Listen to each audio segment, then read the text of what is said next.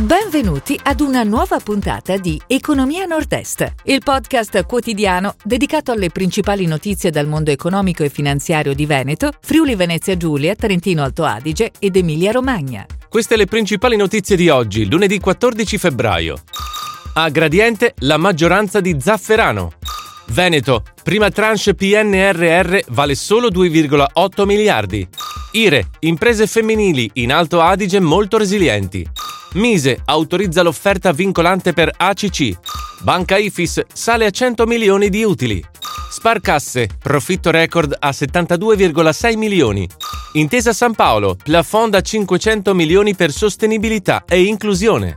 A Gradiente la maggioranza di Zafferano. Il fondo Gradiente Secondo gestito dall'omonima SGR insieme al co-investitore Qualitas Equity ha acquisito il 70% di Zafferano, azienda trevigiana produttrice di lampade e prodotti per la tavola in vetro, ceramica e porcellana. A vendere sono state le società che fanno capo al fondatore di Zafferano, Federico De Maio, e alla famiglia Zobele, che hanno mantenuto il restante 30% dell'azienda.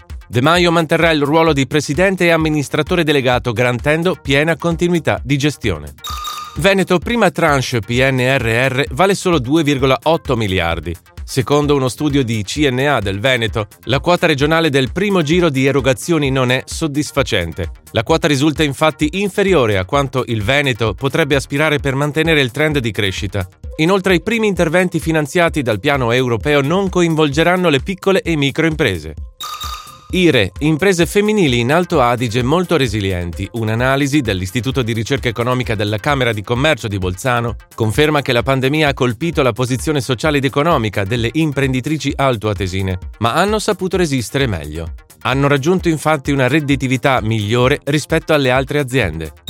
Mise autorizza l'offerta vincolante per ACC.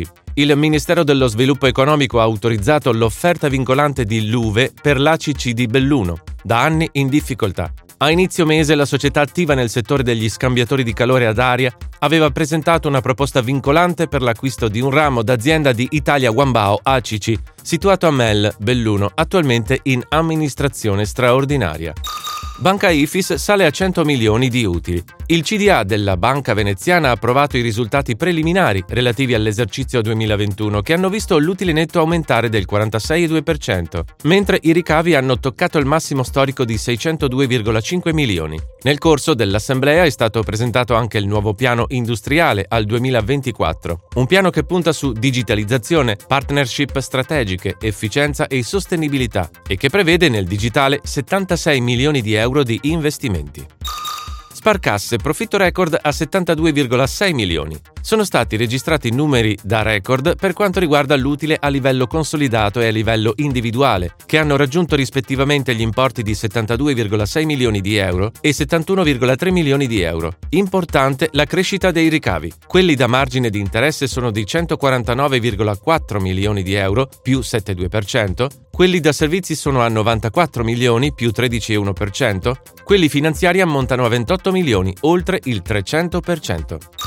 Intesa San Paolo, plafond a 500 milioni per sostenibilità e inclusione. L'Istituto milanese ha stanziato fondi a favore delle imprese del Triveneto, che serviranno a stimolare gli investimenti delle aziende. Presentato anche il laboratorio Environmental Social Governance, che avrà sede a Venezia e a Mestre. Sarà a servizio delle imprese della Direzione regionale Veneto Est e Friuli Venezia Giulia della Banca.